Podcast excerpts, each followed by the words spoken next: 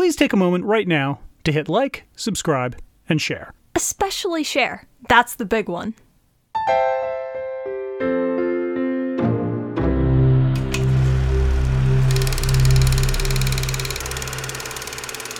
I grew up in a small town in the Ottawa Valley. Well, no, that's not right. That's the other guy.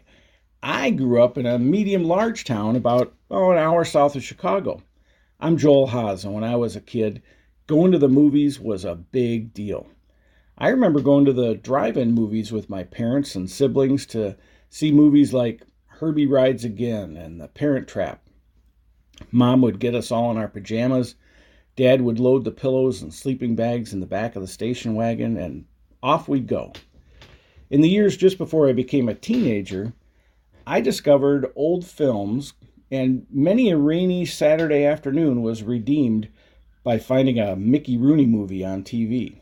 I especially loved the Andy Hardy movies, uh, the Babes in Arms movies, the Babes on Broadway, those kind of flicks. They always seemed to be getting into some kind of a jam that seemed impossible to fix until Mickey Rooney would say, Hey, wait a minute, gang. I know what we'll do. Let's put on a show. And of course, all the other kids would rally around him, and these kids would save the day. Gosh, this is going to be swell. One summer, I learned that a family in our neighborhood was up against it financially, and I actually summoned my inner Mickey Rooney and tried to rally all my friends to put on a show that would save the day. But we truly were babes in arms, and the thing really never got going. Looking back, I can see the biggest problem with my plan. Well, after the fact that I was 11 years old and had absolutely no organizational skills or experience, the even bigger problem was that none of my friends were talented. Tim had a magic trick that he couldn't get going, couldn't get to work. Debbie played the trumpet, but she was just starting to learn. And none of us knew anything about singing and dancing in unison like all of Mickey Rooney's friends were able to do. Well, our big show never happened, but I took two lessons from that experience. First, you can't wait around for others to get excited about your vision. If it's going to be, it's up to me. If you want something done, step out and give it a try. You might fail, but then again, you might not. And secondly, I learned to appreciate the optimism of these old movies. Mickey Rooney was the teenager I wanted to be. Up against it, I mean, there seemed to be always something going wrong, and I could relate to that. But no matter how dark things looked in his world, if he just hung in there and seized an opportunity when it came along, everything could turn out right. And many's the time I needed to hear that message. And that's just one reason that I love old movies.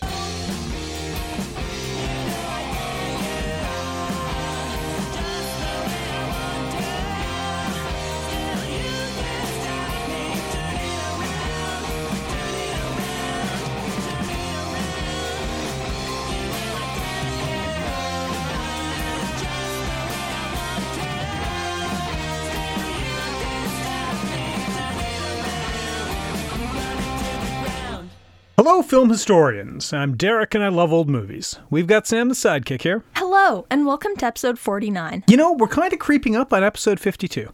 More like stampeding headlong. Of course, when we hit 52, that will be our one year anniversary or so you would think. Yes, because in actuality, we did an extra episode back in January. Mm-hmm. So, our true one year anniversary episode will be number 51, And episode 51 comes out on August 4th. which is one year to the day that we released our first episode, Rope of Sand.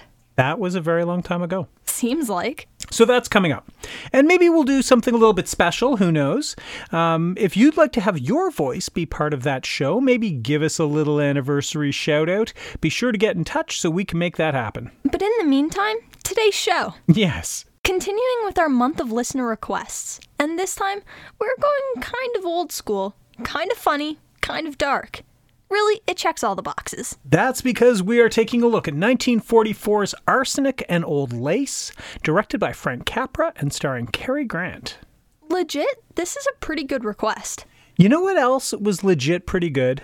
that cold open. Oh, yeah, and how? That one comes to us from Joel, who's a listener and a super cool dude who definitely has a way with words. He got in touch, and we were really happy to have him do that open for us.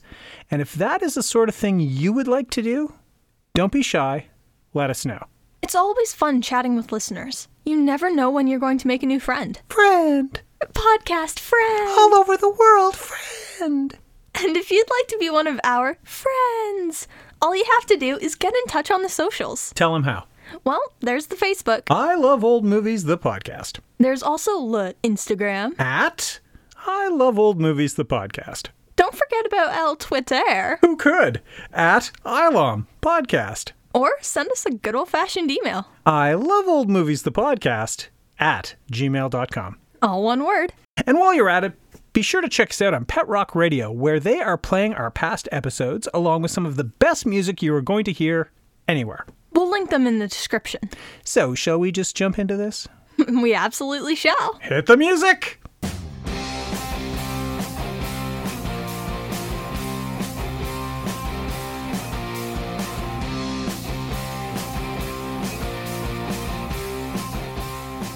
The director is the legendary Frank Capra. Earning a degree for chemical engineering, Capra became the only one of his family to have a post secondary education before serving in World War I. Afterwards, he took on a few odd jobs to support himself and directed his first film, which was a half hour long documentary about the visit of the Italian naval vessel Libya to San Francisco and the reception given to the crew by San Francisco's Italian Athletic Club. The following year, Capra took on a job selling books for philosopher Elbert Hubbard where he read an article about a new movie studio in the area. Capra contacted the studio and falsely implied that he had the experience in the film industry, and the studio's founder believed him and gave Capra $75 to direct a one reel silent film, which Capra completed in two days with amateur actors. He was able to continue finding similar opportunities to work in the film industry and was able to work on a few productions with Mack Sennett before working with national studios to produce feature length films, such as For the Love of Mike in 1927. Capra then spent the next few years with Columbia Pictures, directing almost 10 films in his first year with that studio. He was able to smoothly transition to the world of talkies thanks to his engineering background, with his first all sound picture being The Younger Generation in 1929. The 1930s continued to be very fruitful for Capra, as several of his films had great success with Academy Awards. It Happened One Night was the first film to win all five top Oscars, and it was and it widely established Capra and Columbia Pictures in the film industry. Later on, the films Mr. Deeds Goes to Town and You Can't Take It With You gave Capra his second and third Oscars for directing. After the US joined World War II, Capra stepped down from his successful directing career in order to serve in the Army. He worked directly under a senior officer, George C. Marshall, and was told to document soldiers and their experiences throughout the war. Capra ended up making a seven part documentary, the Why We Fight series from 42 to 45, and produced the critically acclaimed The Negro Soldier in 1944. Capra returned to the film industry after the war and founded the studio Liberty Films with two other directors, which was the first independent company that a director ran since United Artists in 1919. The only films that they were able to complete, however, were It's a Wonderful Life and State of the Union. Capra spent a few of his later years with Paramount Pictures, with Riding High and Here Comes the Groom, and practically retired from Hollywood filmmaking the following year. He produced a few educational films for science topics throughout the late 50s and early 60s, including his final film, Rendezvous in Space, in 1964. And after a long and successful career, with almost 60 directing credits, Frank Capra died in 1991 at the age of 94. The writer duo for this film consists of twin brothers Julius and Philip Epstein. After graduating college in 1931, Philip gravitated towards a career of acting while Julius became a professional boxer. However, they quickly reunited and moved to Hollywood together in hopes of working in the film industry. They began writing various screenplays in the mid to late 1930s, producing films such as Fools for Scandal, 1938, Daughters Courageous, 1939, and Four Wives in 1939. They wrote many more screenplays throughout the 40s, and although most of their work during this time were documentaries, one of the brothers' biggest claim to fame would have to be their work on Casablanca in 1942. During this time, the brothers worked closely with Warner Brothers despite having a poor relationship with them. Jack L. Warner eventually gave the Epstein brothers names to the HUAC.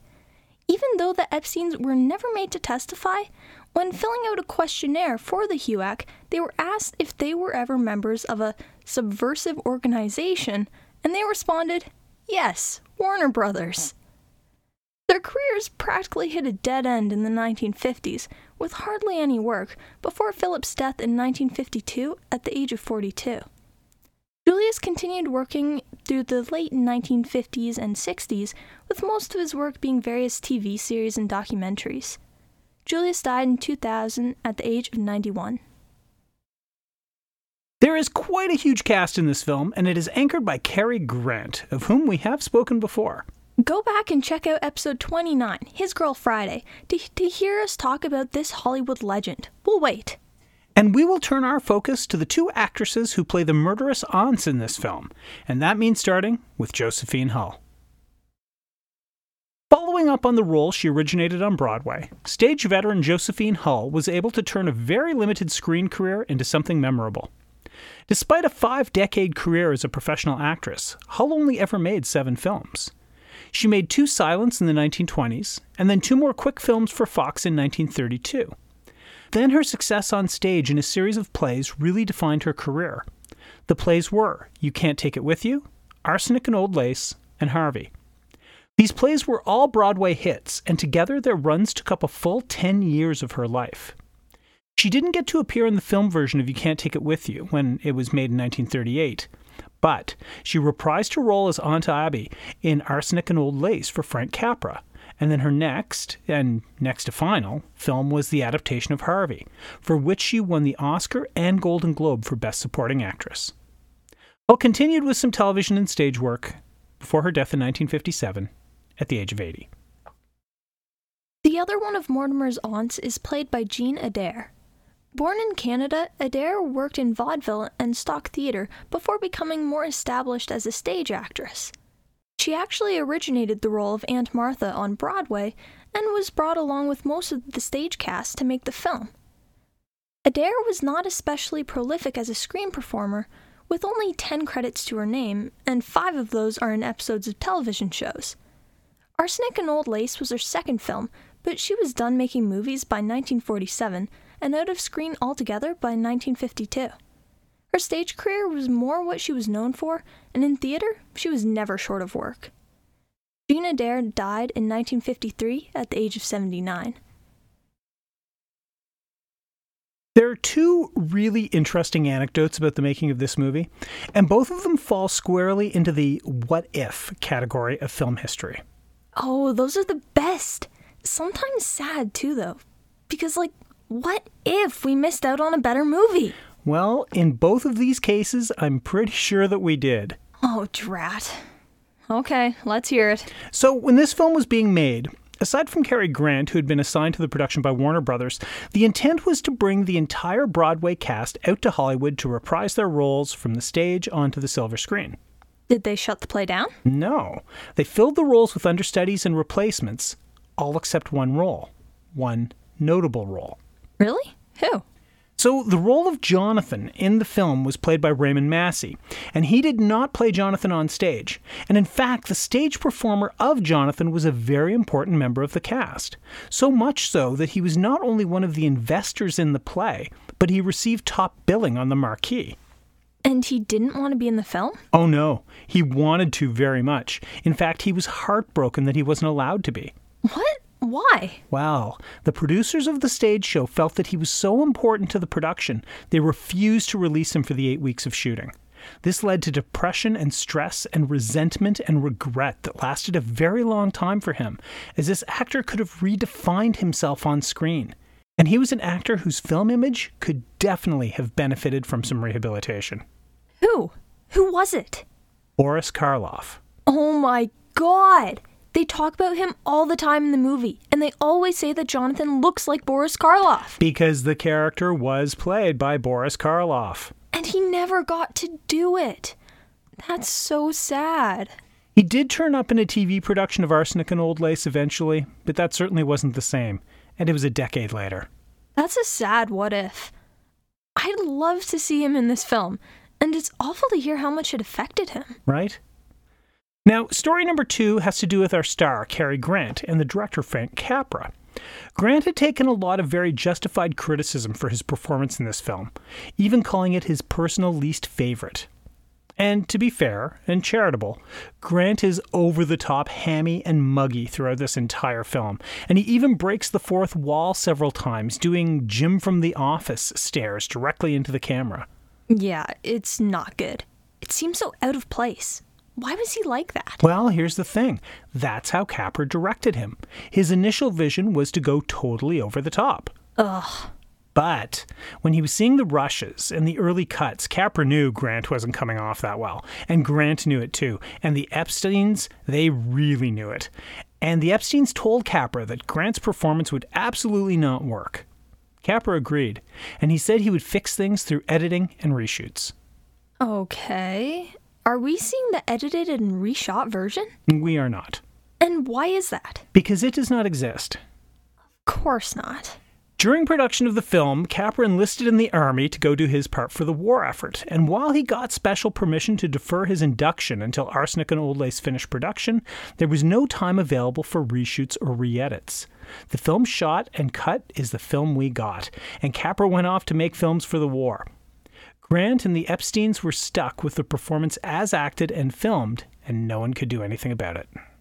Once again, I feel like the What If would have given us a better film. A more even film, anyway. The what ifs almost always do. What's the tale of the tape on this one, Sam? Okay, so we have a 7.9 on IMDb. Hmm.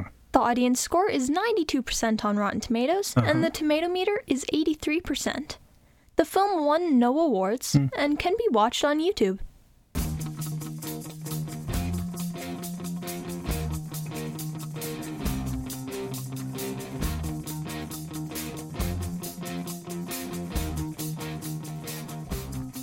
Theater critic and anti marriage author Mortimer Brewster has married the girl next door, Elaine Harper. And when Elaine goes home to pack for a honeymoon in Niagara Falls, Mortimer goes to see his aunts, who raised him, and his brother Teddy, who has a delusional existence where he believes himself to be Teddy Roosevelt. Mortimer's aunts, Abby and Martha, are well liked in the community and are known for their generosity, especially for people who come to them to rent rooms in their massive home. While packing, Mortimer unexpectedly finds a corpse hidden in a bench near the window. He assumes Teddy has committed a murder, but the aunts explain that they are responsible. They are serial killers who target lonely old men and end their suffering. Their scam is simple they hang out a for rent sign, lure in a mark, and then poison him with elderberry wine laced with arsenic. And they get poor deluded Teddy to bury the bodies in the basement. Mortimer tries to make sense of all this, and then his other brother, the violent, ugly criminal Jonathan, arrives with his sidekick Dr. Einstein in tow. Jonathan is also a serial killer and has left bodies around the globe. He's hiding from the police and has a dead body he needs to dispose of. Jonathan learns that his aunts are also murderers. In fact, they're tied in their body count at 12. Jonathan wants to bury his corpse in the basement, but the aunts protest, calling his victim a stranger, whereas theirs were all nice gentlemen. Jonathan has decided that Mortimer probably needs to die as well and begins to scheme. Mortimer is becoming increasingly unhinged and stressed by all of this and tries to alert the police to Jonathan and Einstein. He also tries to lure his aunts away and have Teddy committed to, into an asylum. And worse, now convinced that he might be as insane as his entire family seems to be, he tries to end his marriage with Elaine. Things get wrapped up very neatly, with Jonathan getting arrested, Teddy being committed, and his aunts willingly having themselves committed as well to help support Teddy. And they even took a load off Mortimer's mind by telling him he is not their blood relative, but the child of their former cook. Mortimer feels great about this, and he celebrates with his new bride. Okay, so that was fun. Fun. Yeah. Maybe a bit long in places. That was a long end. Yeah. with that police guy, mm-hmm. it just kept going. Speaking of, we need to keep going. Then let's pro and con this guy. Okay, so as always, we don't actually rate films here on the show. There are no stars, there are absolutely no thumbs. We just tell you some things we liked. Some things we didn't. And then we recommend whether or not you might enjoy giving this one a watch. Take it away. My pros. Number one, this seems like the sort of movie where everyone involved is having a lot of fun. The premise is suitably ridiculous, the characters are all a bit broadly drawn, and the overall film is a bit on the madcap side. But it's a blast on the whole, and clearly the cast are enjoying themselves. There's an energy to the film that projects itself right off the screen and draws the viewer into this zany world. Number two, the characters and the performances of Abby and Martha are wonderful. They are so earnest and low key, so matter of fact. You have two very experienced stage actresses getting on screen fairly late in their careers, and they make the most of it. Their earnest and forthright portrayals of the murderous aunts keep things grounded, and that prevents the film from descending into farce. No easy feat. Number three, Raymond Massey's Jonathan is a fantastic screen villain, and Peter Lorre the perfect sidekick. Jonathan's unblinking eyes and facial scars give him an incredible presence, and the intensity he projects with his even, almost behind the beat delivery is very powerful. It's very sad, from the perspective of a fan, that Boris Karloff did not get to play the role as he did on Broadway. But we did get a very worthy fill in who made the character indelibly his own. My cons. Number one, Cary Grant is not only insanely over the top in this film, it might be argued he is miscast. He seems like he's playing a role better suited for James Stewart, whom in fact he felt would have been better for the role.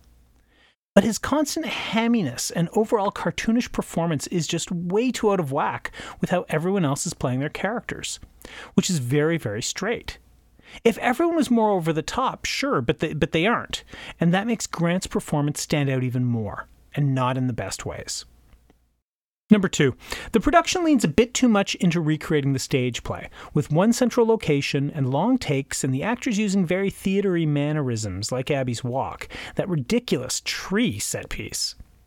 Plays work on stage, not always, or ever really, on film.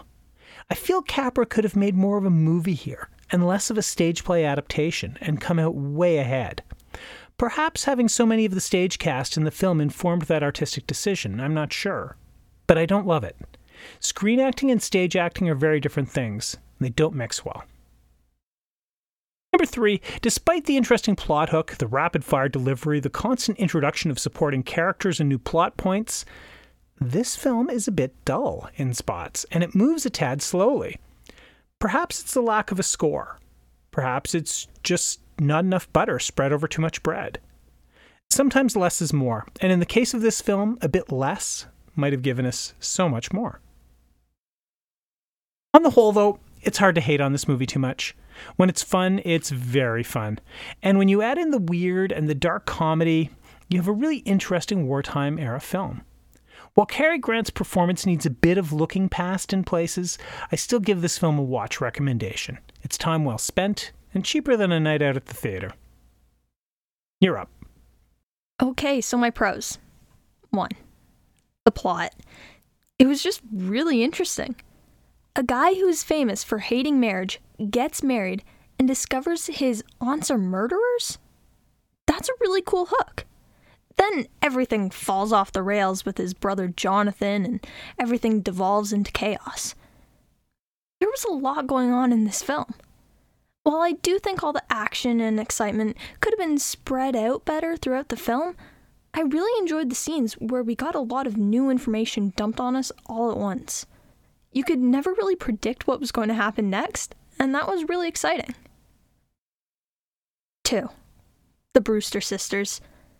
They were awesome characters. I loved how relaxed and matter of fact they were about everything. They weren't over the top or anything, they were just very natural in their performances and made the entire situation even more ridiculous because of their nonchalance. They were really interesting characters, and I liked them a lot. 3. Peter Lorre. I didn't know much about the film going into it, so believe me when I say this was a shock. I see this little Weasley guy come on screen, and I was like, that guy gives me Peter Lorre vibes. well, my dad was just like, that is Peter Lorre. That instantly became a pro for me. I love this guy. He has such a unique presence, and I love watching his performances. He makes every movie better. Now, my cons. 1. The sound quality. It just wasn't great. It sounded kind of fuzzy and soft, so people's words weren't always easy to understand. Plus, something was really off about the volume of the film. No matter how many times we turned the sound up, a random scene would come on, and the sound would just be so quiet I could hardly even hear the dialogue. 2. The sets that aren't in the Brewster's house. There weren't many of them, and we didn't see them for long, but they were ugly. I mean, the scene with Mortimer and Elaine by that tree? What the actual heck was that? The tree looked like a piece of cardboard that had been painted by a child. It was splotchy and looked almost like camouflage. I was definitely glad most of the film took place in the house. 3. Cary Grant's performance. I understand what they were trying to go for with this big, over the top performance, but it just didn't fit into the film. Everyone else was treating the situations they were in seriously, while Mortimer would make some stupid expression directly into the camera. It felt out of place. I don't really blame Cary Grant. I think he did the best he could with what he was given, but that's how he was directed, and it just didn't work. He didn't feel like a real person, or at the very least, it came across as Mortimer was almost making fun of everything, and that probably wasn't what they were going for. Overall, the film was fine. I didn't love it, but I didn't dislike it either. It's just sort of there for me. I probably wouldn't go out of my way to watch it, but if it came on, I definitely wouldn't turn it off. It's it's a fun film. It's a fun watch. And you know what? I'd probably say you should watch it yourself. All right. And with that, we come to the end of episode 49, and it looks like we have a double watch recommendation for Arsenic and Old Lace. It was a fun movie. I enjoyed watching it, enjoyed talking about it. Thanks for listening, everyone. We hope you liked it too. Be sure to drop us a comment, let us know what you thought, and be sure to mention if you enjoyed Joel's fantastic cold open. Thanks again to him for doing that. And be sure to tune in next week when we wrap up All Request July with. Oh boy, I'm excited about this another Marx Brothers movie. Yeah. We had an outstanding request to do another one of their films, so we are going to do just that. And really, I don't think either of us could be any happier. Horse feathers? Duck soup? A night at the opera? Oh, I'm keeping you guessing. Drat! But until then, be sure to watch more movies and let people know about our podcast. We're not a secret. You do not have to keep us all to yourself. Listeners spreading the word is the best way for us to grow. So tell your friends. Tell your enemies. You never know. They might like poisoning their house guests as much as you do. Maybe even more. For Sam the Sidekick, I'm Derek, and I love old movies.